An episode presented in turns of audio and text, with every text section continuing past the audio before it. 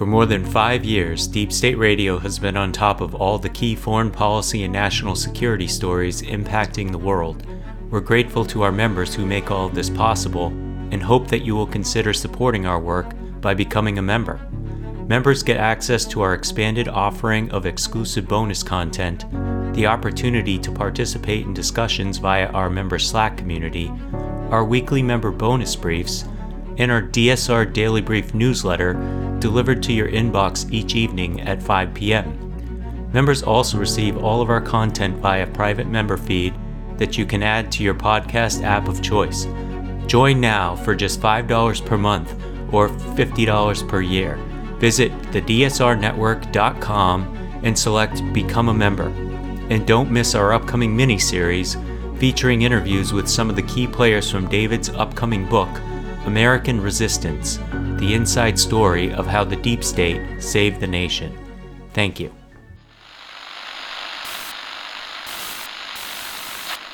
Nine, twelve, ten, twenty-eight. 2, 23. This is Deep State Radio, coming to you direct from our super secret studio in the third sub basement of the Ministry of Snark in Washington, D.C., and from other undisclosed locations across America and around the world.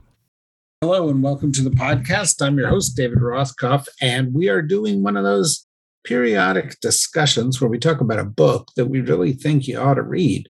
This one is called Chip War The Fight for the World's Most Critical Technology. It's written by Chris Miller, who's an associate professor of international history at the Fletcher School of Law and Diplomacy at Tufts University, Jeane Kirkpatrick, visiting fellow at the American Enterprise Institute, and Eurasia director at the Foreign Policy Research Institute. Hi, Chris. How are you? Doing well, David. Thanks for having me. Congratulations on the book. Couldn't be more timely. You managed to write a book that was so important that it forced the United States Congress into action with a bill that seems almost uh, directly, if not quite fully adequately, responsive to your book. I'd like to go back and talk a little bit about the historical narrative that underlies the book in a minute because I think it's really good. I think it's it's very compelling. It's a good read. It's a it's a fun read. But where I'd like to start is actually sort of where we are now. Because I think it's important that people understand the nature of this issue. Why, you know, we're a podcast on national security and foreign policy, why something called chip war would be relevant.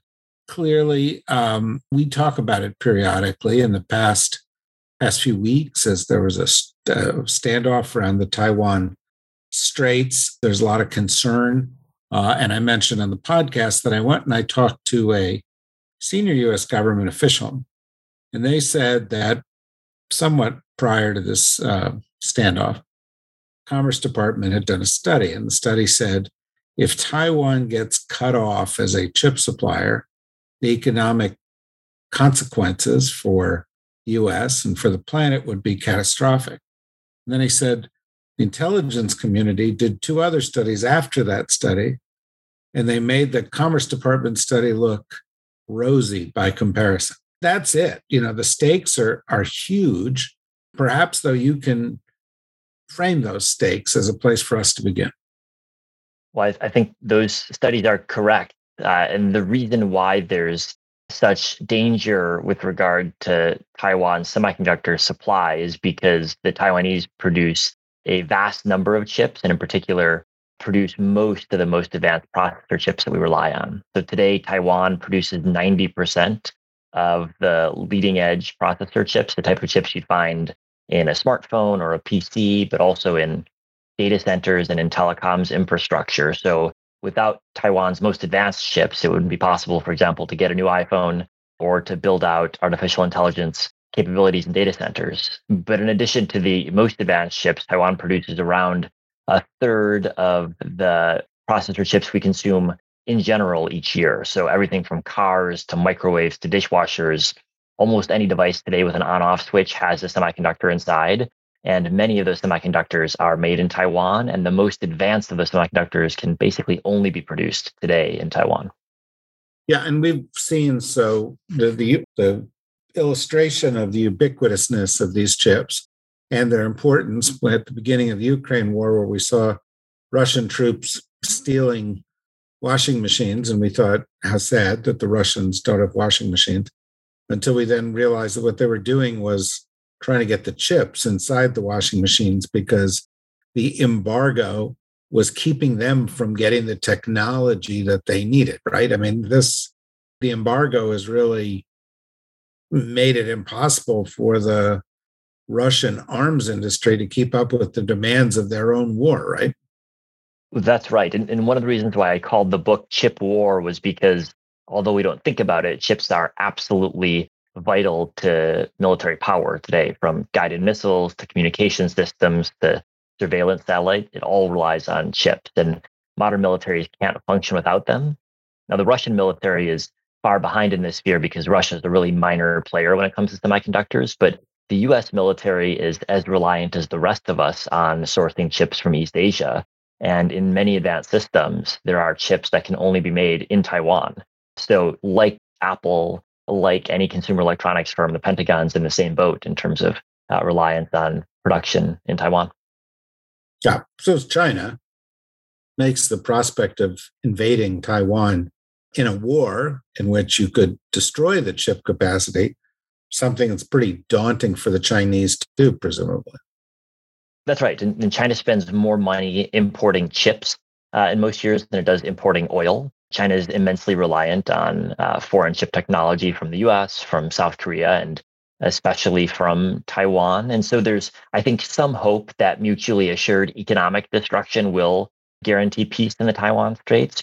But I think if you look at the direction of Chinese politics over the past couple of years, you see a lot less focus placed on GDP growth as the primary goal of government policy and a lot more focus placed on foreign policy goals. And that shift in terms of China's policy calculus, coupled with the ongoing deterioration in the military balance away from the United States in China's favor, I think does raise the risk that, in fact, China does decide to move on Taiwan. True. Although the Chinese, on a regular, pretty regular basis, and by regular, I mean throughout the past 5,000 years, tend to focus on domestic stability as the number one issue. And running out of chips would be real bad for domestic stability in China, I anticipate. But you know, you, you describe a kind of strategic situation that, although it has echoes of our dependence on foreign oil, is much more extreme in the sense that a far higher percentage of advanced chips come from one small island, Taiwan, and what I don't know what it is, 60% of chips overall come from Taiwan. How did we get here? I mean, we've, you know, the silicon revolution, you know, which began in the 50s and 60s, has been going on for a while. And uh, the the clear message that the economy was going to be dependent on these things has been, you know, apparent for 50 years. And yet we don't have the capacity. We're so dependent. How seems like a real screw up. How did that happen? Well, that's the other aspect of the chip war is a, a battle between companies for the leading technology. And one of the key factors in shaping the chip industry over the past couple of decades has been huge economies of scale that accrue to the companies that sell the most chips because the more chips you produce, the more you're able to learn from your chip making process, improve your quality, and therefore drive down the price at which you can sell chips. And so the bigger you are, the better your technology is. And over the past couple of decades, the biggest Taiwanese firm called the Taiwan Semiconductor Manufacturing Company has adopted a, a, a newer business model than American competitors, whereby it doesn't design any chips in house. It only manufactures chips for other companies. So it has lots of customers from Apple to AMD to NVIDIA many others from the United States. And so the volume of chips it produces is huge. And that's given it a technological edge over the past couple of years. So in the past, it was American firms that had the most advanced production technology. Intel is a great example of this. But over the last decade, TSMC, because of its immense volume and because it's executed really well, has overtaken Intel and other companies to have the most advanced production processes as well as the largest volume. And this has been a brilliant business model for TSMC, even though it's been predicated on the increasing concentration of production in Taiwan. I was once in the Clinton administration. I was the Deputy Undersecretary of Commerce for International Trade. Then for a while, I was acting Undersecretary for International Trade. And I would go to a lot of meetings on international economic policy. And if you ever brought up the term industrial policy, you were excused from the room. I mean, it was considered, you know, this was just after the fall of communism. It was considered something pretty close to central planning, meddling in the economy, and thereby dangerous because the thought was leave it to the markets. The markets will take care of everything. But of course, markets don't have national interests at mind. Markets don't have vision in terms of social development. And so now all of a sudden the Biden administration, with you know some bipartisan support, has, finds itself saying, hey, we can't be in this situation we need to be making these chips here. We need to have some form of industrial policy because this has created a huge vulnerability. Uh, describe a little bit of that evolution and what you think about it. It certainly is the case that uh, in both parties, both Democrats and Republicans, there's more interest in trying to support the chip industry in the US for precisely the reasons that you outlined. I, I think what we've seen over the past couple of decades is that the private sector in semiconductors has done a great job in terms of innovation, in terms of driving down costs, in terms of making it possible for chips to be plugged into all sorts of devices. But as you say, it's the concentration in Taiwan and the geopolitical risks that that brings that the market hasn't been able or, or willing to think about. And so the administration, with congressional support, is going to spend $39 billion over the next couple of years to subsidize production in the United States. It's going to be providing incentives both for American firms to build facilities in the US, but also for foreign firms that apply for funding.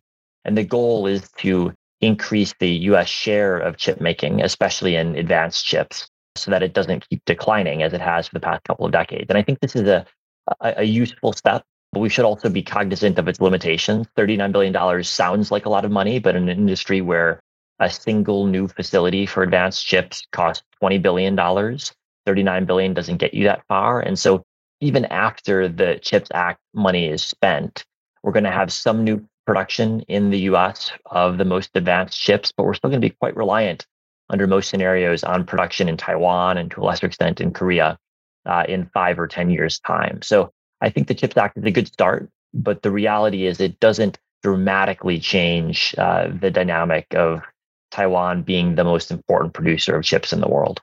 Let me ask you an ancillary question. Because you uh, study Russian and Chinese history, roughly the same time we're doing this and within the CHIPS Act, there's a big focus on competitiveness with China.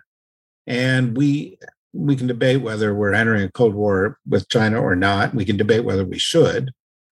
But we're clearly entering a period of tension with China over technology security or the intersection of trade and technology and security. And there's a desire to keep the Chinese from getting a hold of our technology, keep them from getting a hold of other technologies that could give them an edge, and so forth. Is it desirable? Is it feasible? Well, if you look at the controls the Biden administration announced in early October, which prevent the transfer of certain types of advanced chips that are used in artificial intelligence applications to China. Uh, the goal of those controls is to limit the ability of China's military to apply AI to military systems. That so it's it's fundamentally a, a military competitiveness strategy executed through semiconductors and through the data centers in which semiconductors can be installed. And if you think about AI, we, have heard a lot over the past couple of years about how data is the new oil, for example, or the importance of uh, advanced algorithms, and that's that's all somewhat true. But the reality is that the reason is the reason that we have more AI today than we did a decade ago is largely because chips we have today are far more powerful than a decade ago. And in 10 years' time, they'll be more powerful still. Chips improve at an exponential growth rate per Moore's law. And so if you can control access to the most advanced chips, you can cut off your adversaries from taking advantage of the most advanced computing. And that's exactly what the Biden administration is trying to do. They're trying to limit China's advances in computing while the rest of the world, led by the US, improves at an exponential rate. And the strategy is to prevent China from being able to domesticate this capability and then deploy it to its military. And insofar as uh, defense strategists, both in Beijing and in Washington, believe that autonomous systems and other AI applications will be crucial for future military power, there's a logic to trying to cut off China from being able to produce this computing power domestically. For those of you who don't know Moore's Law, it was a theory sort of tossed off in an article in the, I guess, mid 60s, which suggests that the computing power of chips doubles every two years, something like that, right? And uh, we're sort of at the point now where, what is it, almost 12, 12 billion uh, so it, a new iPhone will have 15 billion transistors on its main chip, and right. each of those transistors will be smaller than a coronavirus my dad worked at Bell Labs, birthplace of the transistor. I sort of grew up wandering around in that environment, and uh, it, it, seems we're light years away, but uh, from from those days. But doubling every two years over the course of the next ten years puts you in possession of chips that can do real AI, where you know you can imagine some of the military applications we've talked about, swarms of smart drones flying in, choosing targets, moving on from other targets, acting fairly autonomously, et cetera, et cetera. Is this, you know, effort to keep China from keeping up something that can work in a world in which China trades with everybody? Everybody needs to trade with China, and uh, the Chinese you know don't tiptoe around their national interests. They will demand that they be provided with these things. Can we can we actually achieve this or is this kind of a gesture uh, a manifestation of our of our hopes rather than a strategy well, if you look at what it takes to produce advanced chips, what you find is that the software and especially the machine tools needed to produce chips are also monopolized by a small number of countries uh, and a small number of companies. So, for example, the machine tools that do the lithography step in producing semiconductors, shining light on silicon wafers to carve patterns into the silicon, those are produced by one company in the Netherlands, which has 100% market share. And these tools took three decades to produce. They involve the flattest mirrors humanity's ever created, some of the most powerful lasers, explosions at several hundred thousand degrees Fahrenheit happening on a regular basis. So this is really, really complicated machinery. So hard that ASML, the Dutch company that produces these machines, have no competitors. And the same basic dynamic is true when you look at other types of the machine tools you need to make chips. There are basically five companies that play a, an oligopolistic role in this market, three of them in California, one in the Netherlands, one in Japan. And unless you can access machine tools from each of these five companies, you can't build an advanced chip. And so China's challenge is going to be to try to domesticate all of the tooling you need to make chips, uh, to do so in a situation of pretty strict controls in which it's now not allowed for any US firm to provide component parts or servicing or any sort of input to your production process. Uh, and so I think we should assume a fair amount of difficulty in China to as it tries to replicate these tools. And if you look historically, these five companies that I've mentioned, each of them has been in their market position for a matter of decades, and in some cases, almost half a century. So the amount of unique technical capacity plus the durability of their business model will make it very, very difficult for China to catch up anytime soon. Over some time horizon, it will certainly be possible, but that's probably a decade away and uh, many, many billions of dollars of R&D and capital expenditures from the Chinese side. And so the question that China faces is does it want to try to produce current generation technology after 10 years uh, at the cost of many billions of dollars?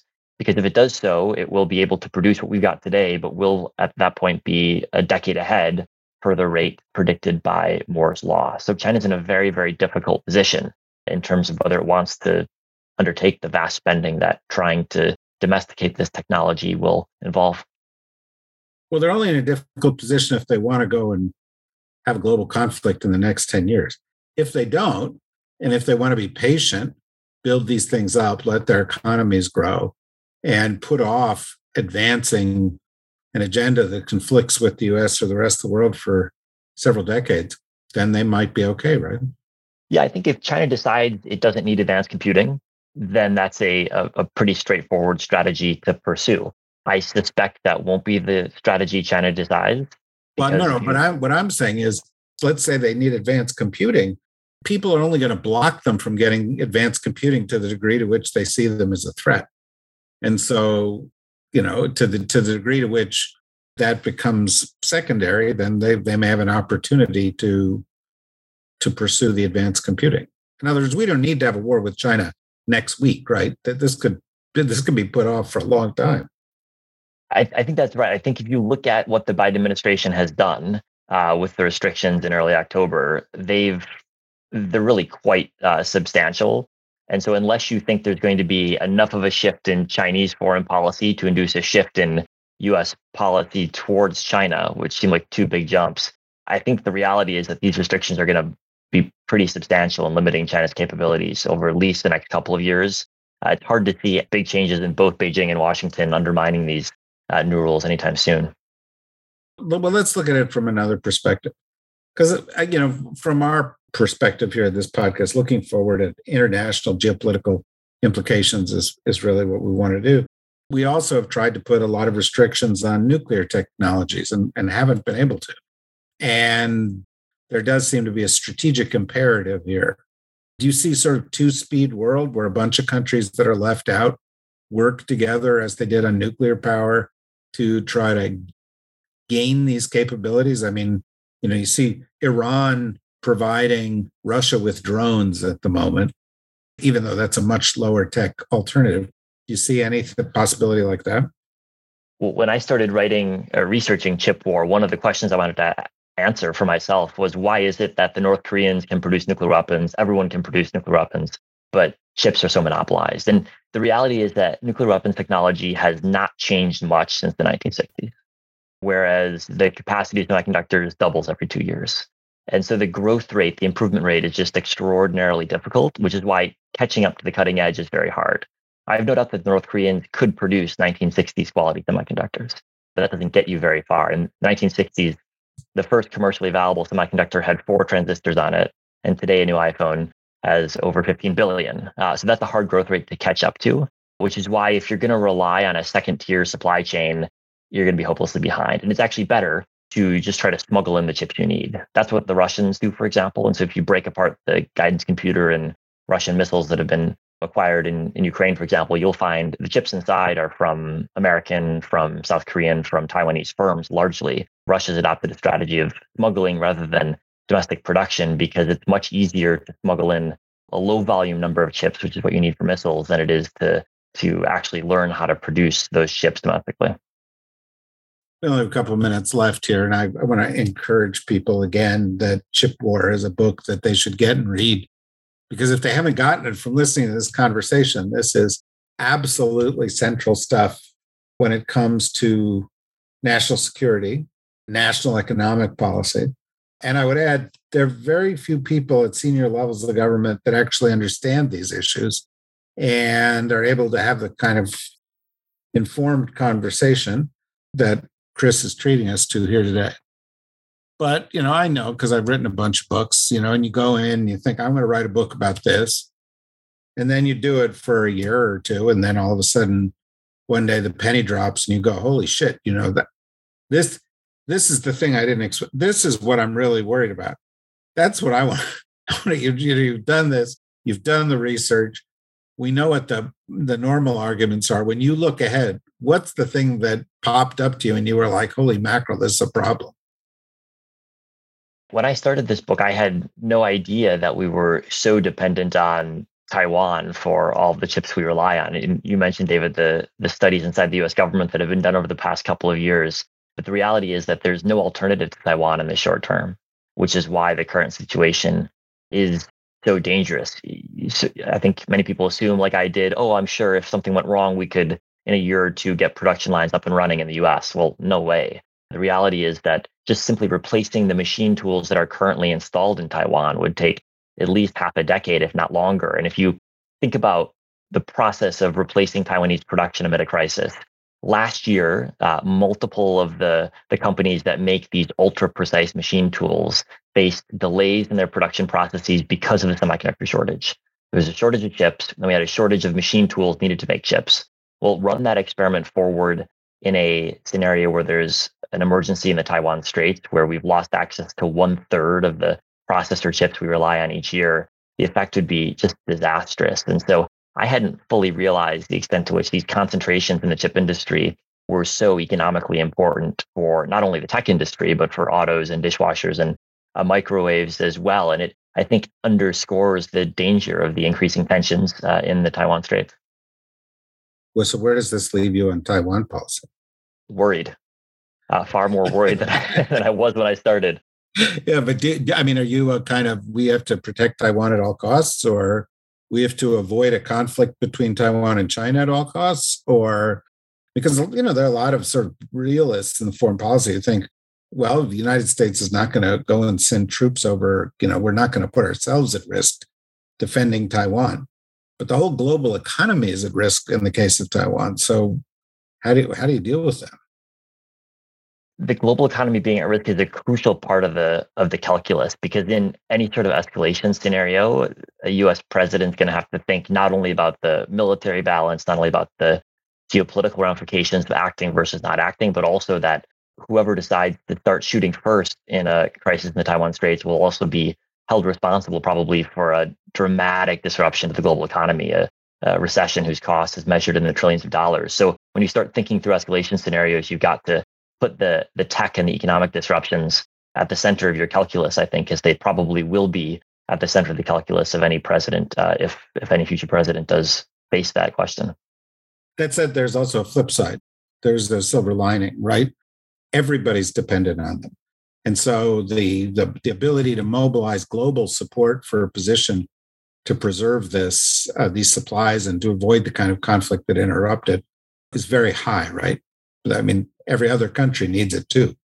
I think that's probably right. My confidence level in that argument has been declining in recent years, and I I guess I look at uh, European energy over the past couple of years, where that argument was front and center for why it made sense for Germany to integrate deeply with Russia, become reliant on Russian gas. The argument was that will make Russian foreign policy more conciliatory and buy elites in both countries into the relationship. And the reality is that hasn't panned out exactly as Germany has hoped. And I think the what looks to be a Russian sabotage operation against the Nord Stream pipelines is sort of an extraordinary example of just how badly that that has gone for Germany. So I, I don't think we should rely too heavily on that argument. As much as I, I hope that it's true, I'm I'm nervous and increasingly so that it might not be as true as we'd like.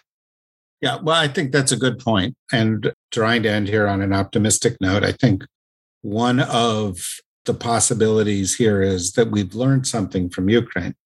Now, you know, I've been around long enough not to be too hopeful that we learn anything, but there are some lessons there. And for the Europeans, there's a lesson about their dependence on, on Russian oil that might extend to this, just as, you know, there's a, another subset of this whole story, which we haven't touched upon, which is I think the United States and the Europeans have learned that they don't have the ability to replenish their weapon supplies as quickly as they thought they did. And that ability is dependent on these chips. And so that's, you know, another lesson of all of this. And of course, I think the, the, the, the military lesson about defending a country like that that's attacked by a neighbor is also one. And and and maybe all of these will help us manage our way through, or better yet, around a crisis like that in the future. One of the things that certainly will do it would be if policymakers read your book. I hope they do. To repeat, the title of the book is Chip War The Fight for the World's Most Critical Technology. It's excellent.